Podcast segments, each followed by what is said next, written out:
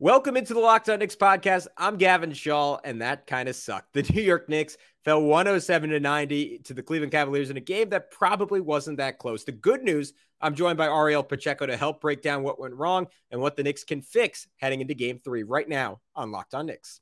You are Locked On Knicks, your daily New York Knicks podcast, part of the Locked On Podcast Network.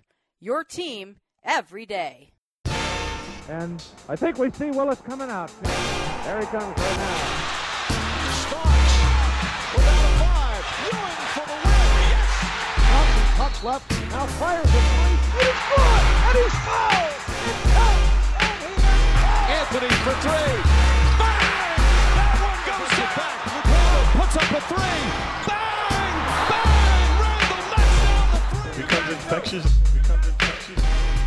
You are locked on Knicks, and I wanted to remind you to download the Game Time app, create an account, and use code Locked On NBA for twenty dollars off your first purchase.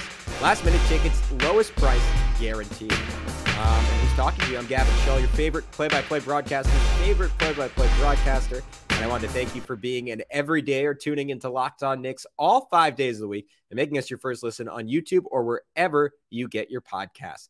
All right, I won't belabor it long. Uh, we are going to get into it with Ariel Pacheco. Tough, tough, tough, tough night for the New York Knicks, but you know what? Um, hopefully things turn around.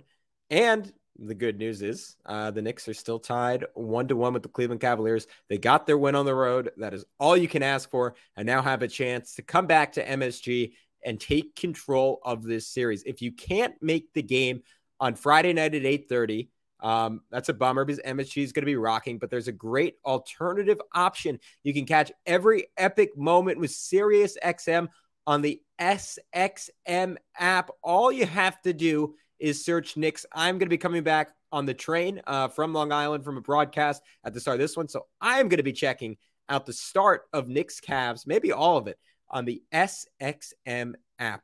All right, without further ado, uh, let's get into it with Ariel Pacheco. All right, guys, as promised, we are joined by my good buddy Ariel Pacheco. Um, you can check out all of his fantastic film threads breaking down Knicks wins and losses. That's right, Ariel. I'm, I'm holding you to doing one on this game um, on his Twitter at a Pacheco NBA. Uh, appreciate you joining me. Um, this is normally um, I, I rely on you for your analysis. I'm still going to do that, but this is going to double as, as a therapy session for me because you're, you're a very upbeat guy, and I, I need a little bit of that. Um, after the Knicks fall to the Cavs, 107 to 90. Um, I, I don't I don't want to throw my specific angst about this game on you. I'll I'll, I'll let you lead the way. W- what was the number one reason that this game was uh, a borderline disaster uh, for the Knicks? I think it was a bunch of like small issues that kind of compounded itself. Um, I think the Cavs found a way to kind of take advantage of Brunson defensively. They, they found some things with LeVert. Um, they found some minutes for Danny Green, which um, I, I think if they can just find guys who don't hurt them, it's a big deal for them. And and we saw that this game. I think um, on the offensive end was where the Knicks problems really showed. They couldn't take care of the basketball. Um, bunch of turnovers. Um, and then also they just the Knicks didn't have anyone outside of like Brunson and Randle who could consistently create. It felt like everybody else either didn't have it going or was tentative or it, it, just the Cavs really banked on that and, and it kind of felt like a role reversal from like game one when the Knicks kind of took advantage of the Cavs not having anybody who could score outside of Mitchell that game. So for you know Garland some spurts, but then tonight it felt like the Cavs were just kind of sold out all on Brunson and Randle and, and dared someone else to beat them and, and the Knicks just didn't do it. Yeah, I, I think I think my initial read on this game was that it it kind of all came down to the Cavs finding a fifth guy. And and look, Caris LeVert was spectacular, right? 24 points, but but to what you just said, um, there was this great stat uh, New York basketball posted on Twitter. The Knicks in the regular season, 28 and 1 when they held opponents under 109 points. Granted, uh, Cleveland probably gets to, I don't know, 115, 120. Like they I, they couldn't have named their number, but they certainly could have scored more than they ultimately did in this ball game. But it weirdly enough, it probably wasn't the Knicks defense that doomed them. Their offense was just completely anemic. And it wasn't really great last game either, but the defense was so spectacular and no, one on Cleveland outside of Donovan Mitchell could make them pay.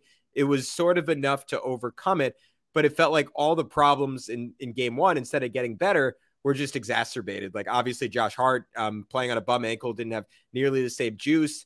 Um, when the Knicks got off to an early 12 to 4 lead, maybe it was a sign of things to come that that was essentially all Jalen Brunson and Julius Randle propping up that lead. RJ Barrett still couldn't hit a shot. Immanuel Quickley was, I mean, maybe that's the worst thing out of all that. Like he was non existent for the second straight game. Um, I, I guess, um, like looking at this game and looking forward, what would you diagnose as the Knicks' core problems offensively? Like there was just a distinct lack of ball movement from what I saw, but what, what were you seeing that kind of held them up? I think they just need uh, they need IQ to to be IQ again. Um, most importantly, they just need someone else who can break down the Cavs defense. It's kind of all on Brunson and Randle right now. Um, I thought RJ showed a little bit in that third quarter and the second half too. Um, kind of with the passing, I, I think his finishing and, and, his shot is still really you know hurting the Knicks on that end. But they they need one of those two guys to, to really find a rhythm. Um, it, it's just tough when the, the only guy you have to, to to really get their own shot and create for others is Brunson. Um, and the Cavs are just selling out all on him. They need someone else who can kind of relieve that pressure from it, and it just hasn't happened through two games, even though they did win that first game. Um, but yeah, it's, it's a concern. Um, hopefully, being back at home at the Garden, home crowd, you know, it's a little easier to play play in, especially in the playoffs, especially for like younger guys and role players. So I guess that's kind of what you kind of have to bank on if you're the Knicks. But if not, it gets a little more concerning. Yeah, and I, I, think this this maybe isn't fair because they were both obviously, I mean, very similar to what Donovan Mitchell and Darius Garland saw in game one. Um, the Cavs were were sending just two, sometimes three bodies at both Randle and Brunson. It felt like every time they touched the ball, but I didn't think either of them necessarily did a good good enough job weaponizing that as playmakers. Like you, you can look at the assist numbers, and that's that's not even totally fair to either of them because sometimes they like Brunson. I remember at one point hit Obi on a, a picture perfect cross court pass, and Obi shot the three about five feet over the hoop. So that that's not on Brunson, but Brunson finishes this game um, 20 points, but just five of 17 from the field. Had six assists. Um, compounded that with two turnovers. Julius Randle, th- this was a big issue to me. Just one assist in this game. I, I felt particularly earlier on in the game, those two could have done more to to maybe create easy shots, but I guess I guess in their defense, like no one was making those shots. And and I'm with you. I look, I was ready to go all in on Thibs um, about playing RJ Barrett as much as he did because I I, I thought RJ sucked and at, at points he was kind of trying to be the hero in the first half. Like he took like a contested mid-range pull-up jumper, a shot that he's pretty much eliminated from his shot diet this year. Um, he tried to take a hook shot over Evan Mobley, which really doesn't seem like a good idea, even if he was good at that shot. But man, Immanuel Quickley, I mean, as much as Josh Hart changed the trajectory of this team, Quickley playing at a, a borderline all star level the second half of this um, season completely flipped what this Knicks team is. And it, you look at the final stat line, are at four for eight, 12 points, two steals, almost all of that production came in garbage time. Does he just look hesitant to you? Like, how would, like, what, what would you pin his issues as? I think it's a little bit of, uh, I think it's some of it is hesitancy, and you know he did look tentative, especially in that first game. And then I think the Cavs are like doing a really good job of pressuring him with the ball. You can see him picking up the ball a lot. Um, he's a little bit uncertain. I think they've also done a good job of uh, of scouting him. Every time he leaves his feet, the, the Cavs are just ready to jump on every pass. He likes to hit the weak side corner. Um, Garland in particular has just been on that every time. Um, so I, I, think the Cavs, even in that last regular season game that they had against each other, I thought the Cavs defended uh, Quickley pretty well. So I, I think part of it is scouting, but I do think he he's kind of lacked an aggression that kind of is what made him have that great second half of the season that he had in particular. Um, so I, I think the biggest thing for him is just he, he can't be afraid to make mistakes. And when he does make those mistakes, they can't compound upon each other.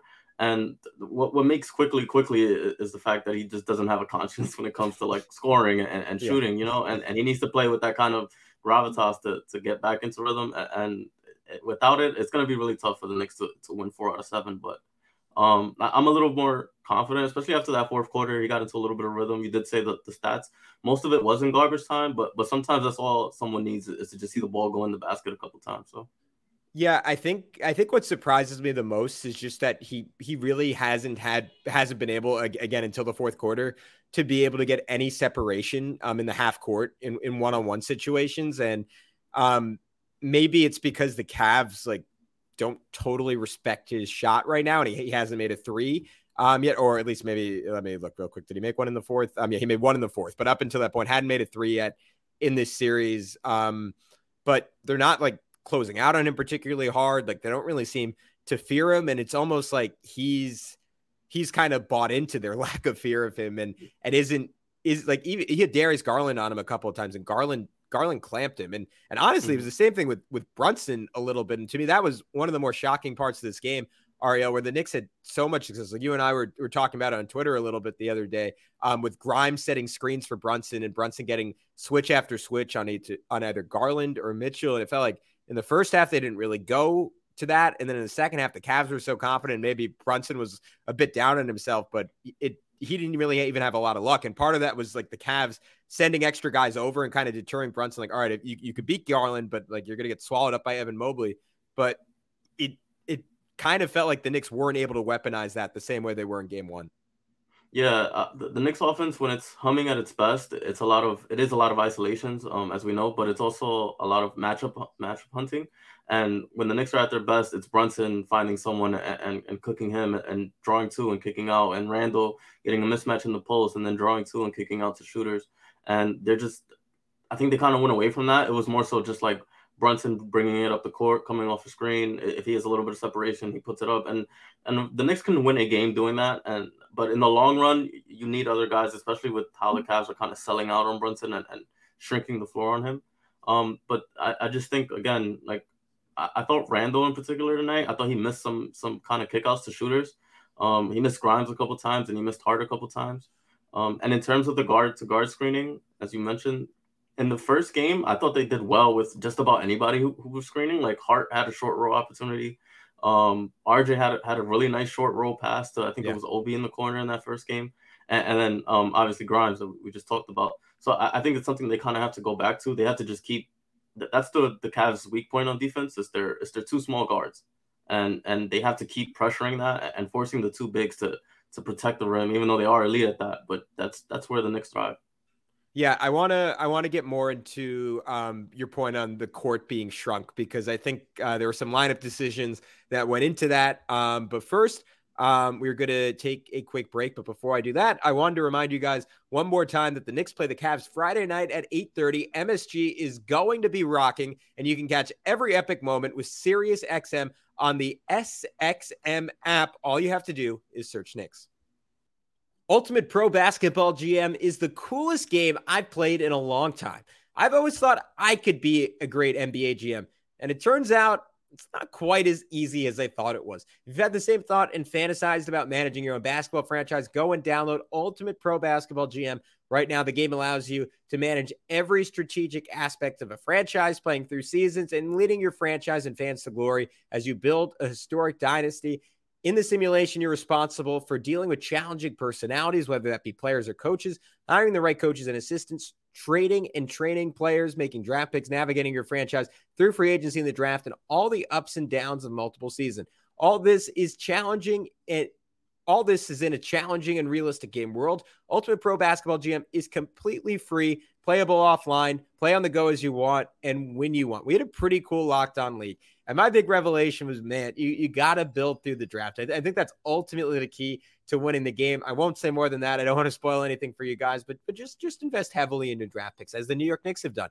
Locked On Knicks listeners get a 100% free boost to their franchise when using the promo code Locked On in the game store. So make sure to check it out. To download the game, just visit probasketballgm.com, scan the code, or look it up on the app stores. That's probasketballgm.com. Ultimate Basketball GM. Start your dynasty today. All right, we are back on Locked On Knicks. Gavin Schall alongside the great Ariel Pacheco. Um, I I, I thought um the, the term you used, shrinking the court, that was exactly it. And, and you noted this on Twitter during the game.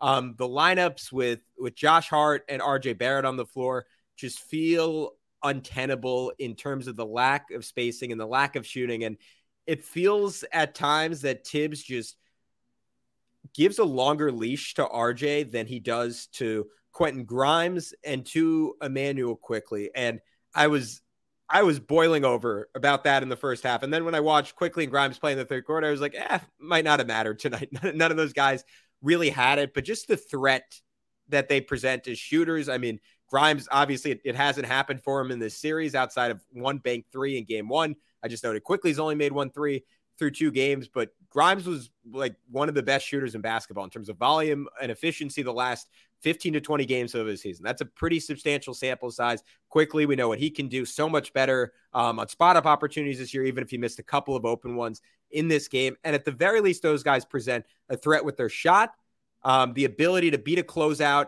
and just the ability to make a quick decision. And especially not having Josh Hart at full strength tonight, um, I thought that was needed even more. And RJ is I, I I thought he I thought there was some unfair criticism of him in game one, even though he shot terrible. There's some really good decision making in there. There there wasn't any of that tonight. And I just um I, am not even I, I think it would be unfair for me to ask you to be inside Thibs's head and explain why he stuck with that for as long as he did. But I don't even know what my question is. Do you think we get more of that in game three? Do you think we see an adjustment where Grimes and IQ get more minutes? Because it, it just feels like RJ just kind of gets the benefit of the doubt where those guys don't at times. I, I think I think the thing with RJ is that when he is right offensively, I, I think he's probably the best like driving kick guy on the Knicks. Um, Brunson is a guy who gets to the basket at will and he can get his own shot at will, but he's driving to score. I think when RJ has the mindset, let me kick out the shooters, and we kind of saw it tonight as well, especially in that second half. Uh, in the third quarter, they kind of went to RJ and they, they went away from Brunson and Randle.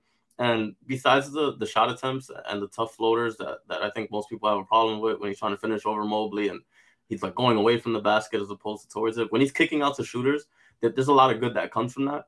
And I think maybe that's what Thibs is, is kind of looking for.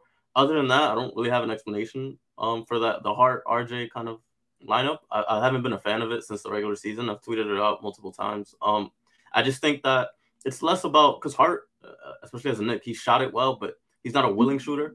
So teams aren't going to guard him because he, he passes up open open ones. And then RJ just hasn't been able to hit a three in months. So it's like teams are just able to sag off him, and it, it you kind of saw it tonight too, because that lineup played a extended minutes, and the Cavs just didn't respect them as shooters. I think even though Grimes and IQ they haven't shot it well, I, I still think that they do get that respect, and I think those are the kind of guys that they just see one fall that, that you know the other ones might start to drop as well. Yeah, and I think it's I think it's a good point on RJ, and where I was holding out hope for him having success in the playoffs is um, I think it was that last game against the Celtics, I want to say, where I, I think we, we might have talked about it last time you were on. Like he had like this great sequence where he like defended Tatum beautifully, got a rebound over and went coast to coast, went right by Jaylen Brown. And there is still some of like what made RJ an elite prospect in a first place. I mean, just his ability to drive by essentially any defender in the league and out physical pretty much any defender in the league at the rim but it just feels like this isn't the series for him um, as a scorer, given that Evan Mobley and Jarrett Allen are, are parked at the rim, or, or at least if, if he is going to be that kind of scorer, like you want him taking advantage of the minutes where one of those two guys is um, off the floor. But let's let's switch over the, to the defensive side of the basketball because again, even though the Knicks held Cavs to what, what in the modern NBA is, is a totally fine point total with 107 points, I I thought there were some real issues there. Um, namely, the Knicks had no chance against Darius Garland paid a disproportionate amount of attention to Donovan Mitchell. Um, and then they just couldn't get Garland out of his rhythm at all. Um, and and maybe the Cavs, like I, I don't know how much we want to talk about this, slightly benefited from a borderline generous whistle. Maybe that's that's the most that's the nicest way I can I can put it. Um, and Garland, I think shot eight free throws in the first quarter, and to me, that really set the tone for Cleveland. Um, but then Caris LeVert was obviously a massive issue. And honestly, I, I don't think Caris is going to play like that all series because he he struggled this year when he's on the floor with Donovan Mitchell and Darius Garland. And he's a guy when he was really successful in Brooklyn, succeeded because the ball was in his hands and and he was the number two option generally behind D'Angelo Russell or behind Spencer Dinwiddie on those teams. Um, but he he fit in perfectly tonight. And I don't. I correct. Tell me if you disagree with this. I don't know if the Knicks have an answer for Cleveland's offense if all five guys can score the basketball. I think I agree, just because there's always going to be the Brunson mismatch um, on anybody if LeVert is is doing what LeVert did tonight. Um, there's nowhere to hide him, and, and, we saw that tonight. I do think the Knicks are, are kind of making it a little harder on themselves by consistently matching up RJ on Garland, even when like IQ is on the floor and Josh Hart, when you can easily just match up IQ with Garland and then Hart with Mitchell. Um, but yeah, I think that if if all five guys are are, are hitting like that, like I was tonight, it's gonna be real tough. Um, and that's why you kind of have to. It's kind of like a pick and poison. I think one thing to note is that when Garland is the one going for Cleveland, you'll usually see their whole offense start to hum. It's just the nature of his play style. He's kind of like your prototypical point guard, you know, pass first looks for guys. Even though Mitchell was the one who had all the assists tonight, um, there is a difference than when Mitchell has 40 versus like when Garland is the one going. Mitchell is more so of like a pull up, let, let me get mine kind of thing. And that's not that's not a shot at him or anything. It's just the, like the reality of their offense. But um, I wasn't too concerned about their defense. I think the turnovers from the Knicks really compounded it. It's harder to defend in transition. Um, but yeah, I, do think that LeVert, if he has it going, is a is a is a major like X factor for them. Yeah, I, I think it's I, I saw you tweeted that out too, and I, I thought it was a great point on on Garland where he provides a, a, different threat than Mitchell. And granted, Mitchell was was awesome passing the ball um, with 13 assists in this game, and, and occasionally see Mitchell throw some just spectacular passes. But I, I, think Garland is is different in the way he he sets tempo for Cleveland. And to your point, just is a very natural point guard, and he can. Mitchell is a master manipulator as a scorer. Garland is so dangerous because he, he he has that, but he's also a master manipulator as a passer, and he knows how to leverage his gravity to get others going in a very special way that not a lot of guys um, in the NBA can. And, and, when he's when he's really hot, like he was today, again six for ten from three, like it just it it, it makes life for Evan Mobley, who went from four for thirteen to six for eleven in this game, and Jarrett Allen, who was four for eight, threw down some vicious dunks. Um, just much much easier and and look, Cleveland, like we were, we were kind of roasting them for it um, on the podcast the other night. All of Isaac Okoro's comments about Jalen Brunson's antics, and lo and behold, Isaac Okoro uh, did not did not play much of a role in the Knicks' demise. Three minutes, and then he was out for the rest of the game. So if, if we're gonna take away one positive, that's it. Um, but I guess Cleveland lived up to what they said, right? They were the more physical team. Um, I, I thought the rebounding was a major issue for the Knicks. They gave up 11 to the Cavs, who are normally not particularly inclined on the offensive glass. Um, I thought Mitchell Robinson, especially early in this game, really, really battled, but it just felt like he didn't have a lot of help. And, and there was a play in the second quarter um, where Julius Randle got back on defense and and he literally just watched Evan Mobley run right across his face, catch the ball and dunk it. And it felt like that effort was was emblematic of of this entire defense where the Knicks just it like it maybe because the shots weren't falling, they didn't feel up for it, but they just couldn't match the sheer effort they had in game one. Yeah, I think Julius's defense wasn't as good as it was in game one. Um, I, I thought I thought game one Julius was legitimately good on that end, and then tonight I think he we saw some of those like oh, I'm gonna take a playoff here or there. Um, and I think the Knicks need him to be good for to win this series. You know, the the the Cavs have more top end talent, so you gotta you gotta win the margins and um, the, the Knicks have to do the little things to to win these games. Um, I just I, am not. I think a lot of people are gonna overreact to tonight's game just because game to game, there's so many days off in between these games that all you can talk about is the last game. But I do think it's worth mentioning that it's a long series. Um, I think most people expected this series to go at least six either way. Um, and the Knicks still came away, you know, with with home court advantage coming out of Cleveland. So that, that's big. Um, I do think that adjustments are going to be made on both sides, back and forth. Um, and and I'm curious to see what, what Thibs is gonna is gonna work on now because I think I think the Knicks have some questions to answer now.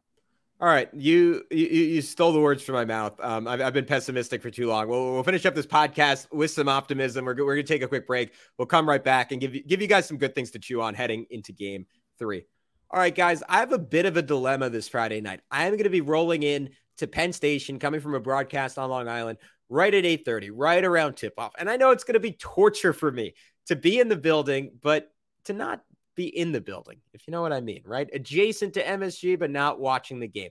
I don't want to have to head home. I want to buy some last second affordable tickets. Well, there's one solution the Game Time app. Game Time is your place for fast and easy tickets for all sports, music, comedy, and theater events near you. With killer deals on last minute tickets and their best price guarantee, you can stop stressing over the tickets and start getting hyped for all the fun you'll have. Game time is the place for last minute ticket deals. You don't have to plan months in advance because you can get flash deals on tickets for all sports. And the game time guarantee means you'll have the best price if you find tickets in the same section and row for less. Game time will credit you 110% of the difference. And the beauty of it is you can buy tickets in a matter of seconds two taps, and you're in. Tickets are sent directly to your phone, so you don't have to dig through your email like you do with other apps. So download the Game Time app, create an account, and use code Locked On LOCKEDONNBA for $20 off your first purchase. Terms apply. Again, create an account and redeem code Locked On LOCKEDONNBA for $20 off. Download the Game Time app today. Last minute tickets, lowest price guaranteed. All right, guys, we are back on Locked On Knicks. I wanted to remind all of you, um, I'm sure you know, but just in case, the Knicks play the Cavs Friday night at 8:30. MSG is going to be rocking, but if you can't be there in person, you have another great option. You can catch every epic moment with SiriusXM on the SXM app. Search Knicks um, to to tune in. Uh, Gavin Schall, Ariel Pacheco. Um, Ariel, man, I'm sorry, I, I, I made this podcast a real bummer. Um, what are what do you think some of those adjustments will be defensively, and, and what are some ways the Knicks can kind of turn off the faucet on Cleveland a little bit? I, think I think they need to focus in on Garland a little bit more than, they kind of did. I think they kind of oversold their attention to Mitchell tonight. I think if Mitchell is the one that, that's beating you, uh, like obviously it hurts to see him, you know, drill those shots, and, and he's a tough shot maker. But uh, like I, like I said earlier, I think when Garland is the one that has it going, it really gets the entire offense humming and they can't let a they can't let the other kind of the, the role players they can't let a Cedi Osman or Cedi Osman sorry or uh, or a Caris LeVert get it going um because then that's when if they have five guys on that court that, that are viable there's nowhere to hide Brunson. Um I, I just think that you kind of have to sell out more so towards Garland let Mitchell kind of go one on one bait him into kind of going into the one on one show. Because even in the previous three games that the Knicks won in the regular season outside of the playoffs it became that. It became kind of a Mitchell versus the Knicks kind of thing, and that's what you want. You want Mitchell to kind of have to go hero ball mode. So uh, I'll be curious if the Knicks are kind of a little bit more focused on Garland next game, and I'd really like to see them switch RJ off that matchup and and, and give IQ the, that matchup when he's in the game and, and Hart or Grimes as opposed to, to leaving RJ because I think that gives the Cavaliers a pressure point to attack. Yeah, and it also it, it led to times where you had smaller guards on LeVert, and I think that's part of yeah. why he got going. And I'd love exactly. to see RJ just from a height and strength perspective. Like I think he can bother Caris. Like Caris is slithery. There's going to be times where he he beats RJ with speed, particularly if he's hitting threes, and you have to close out him hard in a situation where mm-hmm. you were helping on a Mitchell or helping on a Garland but you'll you'll live with those. Like I I, I what, what was tough was when Caris could just like get inside and like he was five inches taller than IQ or, or six inches taller than Brunson. And that that I think was was kind of demoralizing at points for the Knicks. The other big thing is, and this circles back to their offense, is you can't turn the ball over 14 times in the first half, right? And and not only that, your transition defense has to be dramatically better because Cleveland got basically like the the true shooting on turnovers was was like 95%. They scored 27 points off of 14 turnovers. Maybe maybe my math is off there, but that that's it was um like I, I, didn't think the Knicks had much of a chance after that. And granted, they cleaned it up in the second half, only had three turnovers, but that was going to be one of the battlegrounds of the series. The Cavs, the best in the NBA, um, I think all season long, but maybe just post All Star break at forcing turnovers. The Knicks in the first part of the season, very, very good at not committing turnovers. Got a little bit dicier, a little bit sloppier with the ball as the season went along. Wasn't really a problem in game number one, but was a big issue tonight. And it's, I, I, I guess I'm curious how you think they can go about that offensively. Obviously, it's just it, part of it is being a little bit more conscientious, but sometimes when they do pass more, they tend to be more turnover prone. But it wasn't really a lot of errant passes. It felt to me more like them giving into the Cavs ball pressure at different points. Yeah, I I, I do think they had a, a number of like unforced turnovers where like you know, they thought someone was going to cut and then the ball goes out of bounds. Um, but other than that, with the ball pressure, the ball pressure has been an issue with the Knicks like all season long. When, guys get up on on them, they kind of get uncomfortable. Um, and IQ has been one of the better guys at handling that pressure, but in these two games, you know, we obviously haven't seen that. Um, but I think I think they do need to make quicker decisions just in general. Um, there's been numerous possessions, IQ, RJ, even Brunson, where, where they're kind of like dribbling out the clock, and then by the time that they do create, you know, an advantage in the Cavs defense, there's so little time left on the clock that they're they're not the, the offense isn't able to take advantage of it. Um, there's not enough time to kind of build out the play. And I, I think one thing is to it's a go a little bit quicker, um, be advantageous in transition like they were in game one, where we saw that advantage. And you know, the big reason why the Knicks have been good this season is, is they took advantage of the possession game. Um, and they didn't do that tonight. They gave up the, you know, how many turnovers you said they had? 17. Yeah, 17. Uh, mm-hmm. 17 turnovers, and I think they only like got like 13 offensive rebounds, which is good, obviously. But for the Knicks to win this series and, and the advantage is on the offensive glass, they need to really like dominate the glass yeah. as opposed to just winning the battle. Yeah, and and and to your point, just like I mean, those two things combined, the possession battle has to be dramatically in favor of the Knicks, right? Because they don't they uh, Brunson's super efficient, but uh, uh, Cleveland has two of those guys in, in, in, Garland and Mitchell. And the Knicks, the Knicks are not going to match their shot making. They're not going to have a guy who's, I mean, maybe, maybe, if, maybe in our wildest dreams, it Quickley really gets going, but in all likelihood, they're not going to have multiple guys just raining in 25 footers. So they have to win on the margins with their physicality. And look, game one was a fantastic um, template for that. Um, and and in game number one, I mean, I, I thought Mitchell Robinson was was a big part of that equation with his offensive rebounding. He was held to just one in this game. And I don't want to rip Mitch because I, I thought his defensive effort was the only thing loosely keeping the Knicks in the game early on. Um, he was so good. Like he he literally just like pretty much ate and like just gobbled up the whole basketball when a Caris LeVert shot. He had another one where, where it was definitely a foul, but he just met Mobley in midair, completely swatted him. But then I, I thought for the second straight game, his his hands were were a problem where I mean he missed that lob in game one, and then today like there, was another play where Julius Randle just whipped one to him under the basket and kind of fumbled it. Then by the time he recovered it, his dunk got blocked, and I think the Knicks sometimes pay the price for having him in there in that defenses feel like they can leave him open for half a second, even though he's such an athletic giant target because he's probably not going to catch the ball. And even if he does catch the ball, he there's only one way that he can finish, and there's no creativity. And you compare it to someone like Allen who catches and then is so um, like nifty and creative around the basket. And with Mitch, it's like it, it's just kind of predictable. And Mobley and Allen with their length, it felt like they're really able to bottle uh, bother him. And, and granted, like that shouldn't be like the break point for the Knicks and their offense, but I, I just thought that was another source of points that they kind of lost out on in this game. Yeah, Mitch's hands have been a problem. That's a good point. Um, I, I think that he's fumbled a lot of passes that like should have been like dunks, and he's been a little bit slow to go up. He's usually very quick about like catching the ball and going up, but like he's been like I don't know, like like fumbling it, and mm. and it's like giving up free points. You know, essentially.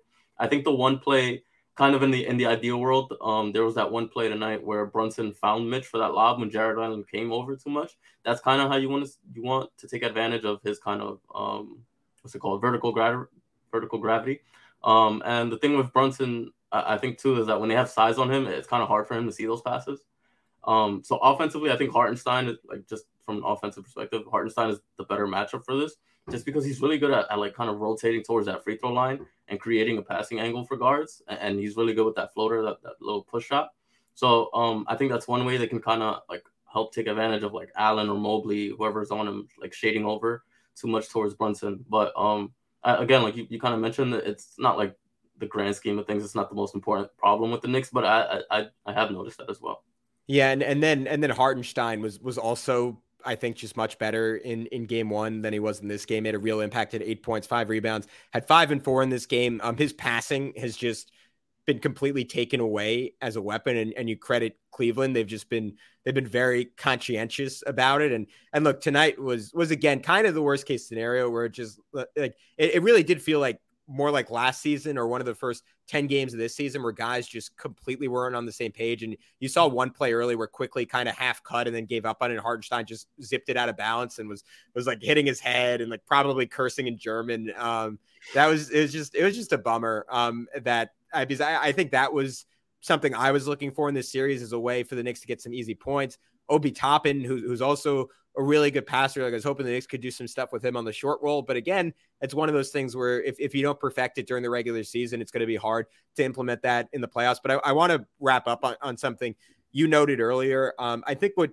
would maybe kill the Knicks more than anything else in this game relative to game one, um, outside of outside of stuff Cleveland did and, and Caris LeVert's playmaking and, and Darius Garland's playmaking was Josh Hart played 27 minutes, but he wasn't even close to the same guy. I'm, I'm kind of stunned looking at this box score. Um, no one else on the Knicks was worse than minus 10, and Josh Hart was minus 29 in 27 minutes, which feels almost impossible. And for a guy who was so far and away, I think the MVP of the Knicks' first game, like he he had um, one nice steal, one nice transition layup in the first half, but other than that, was pretty much absent. The most telling thing to me was that he had just one offensive rebound didn't have a single assist in this game, and and all that extra stuff that I, I referenced the stat the other day when we thought he was going to be out. The Knicks had played like a 56 win team with him. I think it was something like a 43 win team um, before they got him. Um, mm-hmm. it, it kind of felt like a reversion to the team they were before Hart.